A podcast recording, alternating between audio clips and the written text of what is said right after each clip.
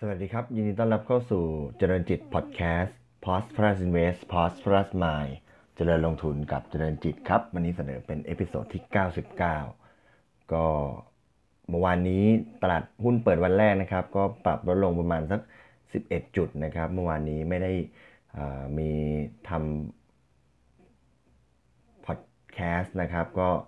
มีช่วงที่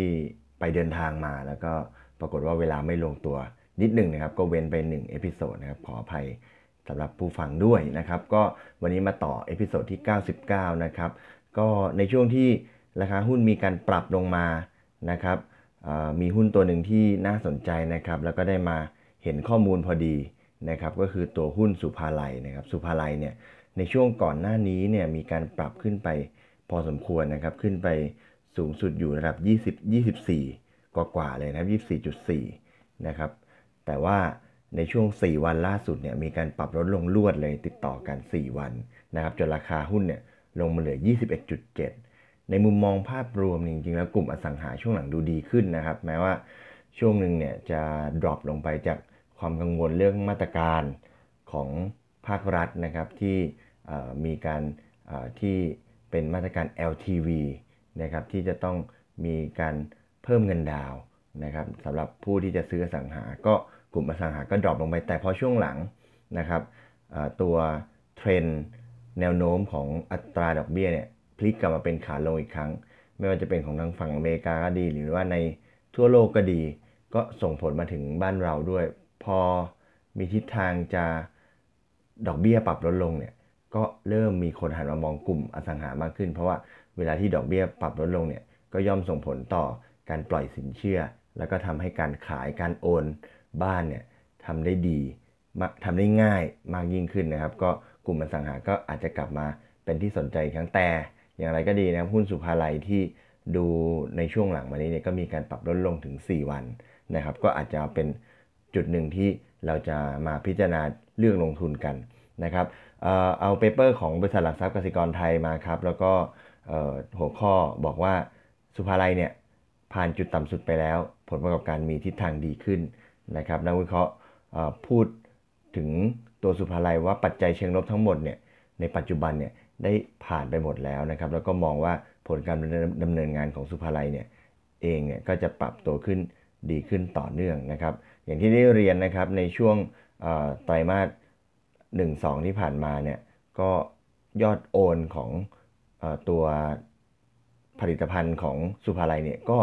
มีการชะลอตัวลงนะครับ เพราะว่าได้รับผลกระทบจากมาตรการควบคุมสินเชื่อบ้านหรือ LTV ที่ได้เรียนไป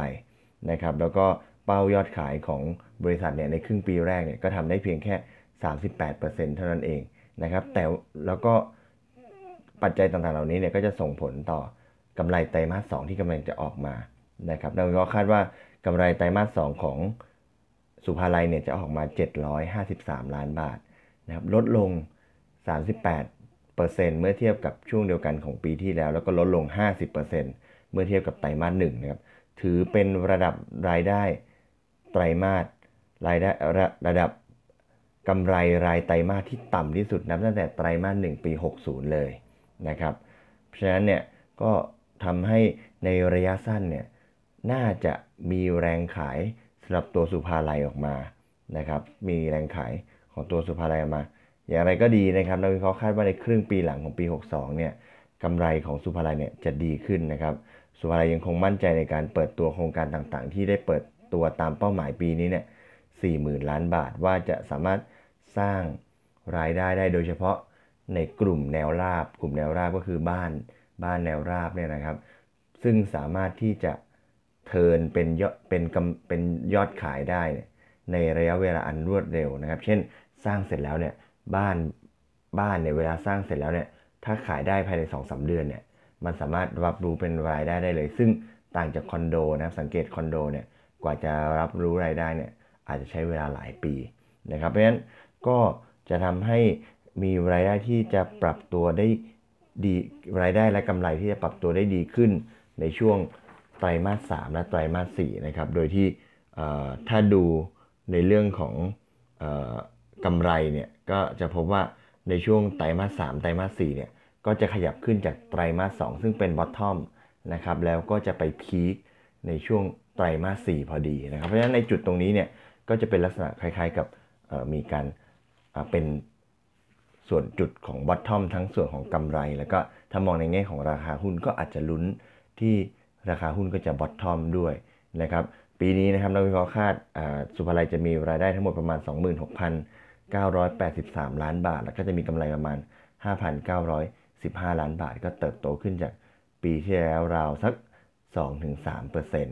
นะครับ ราคาล่าสุดของหุ้นเนี่ยลงมาล่าสุดเมื่อวานนี้เนี่ยอยู่ที่ 21.7 เมื่อเทียบกับราคาเป้าหมายที่นักวิเคราะห์คำนวณไว้ที่ 23 บาทเนี่ยก็มีส่วนต่างประมาณสัก 6%นะครับ มีส่วนต่างสักประมาณสัก 6%โดยที่คาดหวัง กำไรรายรายได้จากเงินปันผลนะครับ ปีนี้เนี่ยคาดว่าจะมีปันผลประมาณ 1 บาท เมื่อเทียบกับราคา 21.7 เนี่ยก็จะคิดเป็นผลตอบแทนประมาณ 4.6%เพราะฉะนั้นการลงทุนในหุ้นสุภาลัยเนี่ยก็มีอัตราผลตอบแทนคาดหวังประมาณสัก 10%บวกลบนะครับ ก็เป็นอีกตัวหนึ่งนะครับที่เอามาฝากกันนะครับสำหรับหุ้นสุภาลัยนะครับ ที่ราคาหุ้นมีการปรับตัวลงมา 4 วันรวดนะครับในขณะที่ทิศทางดอกเบี้ยเนี่ยก็มีการมองไปทิศทางขาลงนะครับมีโอกาสปรับดอกเบี้ยลดลงในขณะที่ตัวหุ้นเองก็น่าจะมีกำไรเป็น bottom นะครับแล้วก็มี upside จากราคารวมถึงเงินปันผลด้วยนะครับวันนี้ขอบคุณที่ติดตามนะครับสำหรับ episode นี้แล้วพบกันใน episode ถัดไป วันนี้ขอบคุณและสวัสดีครับ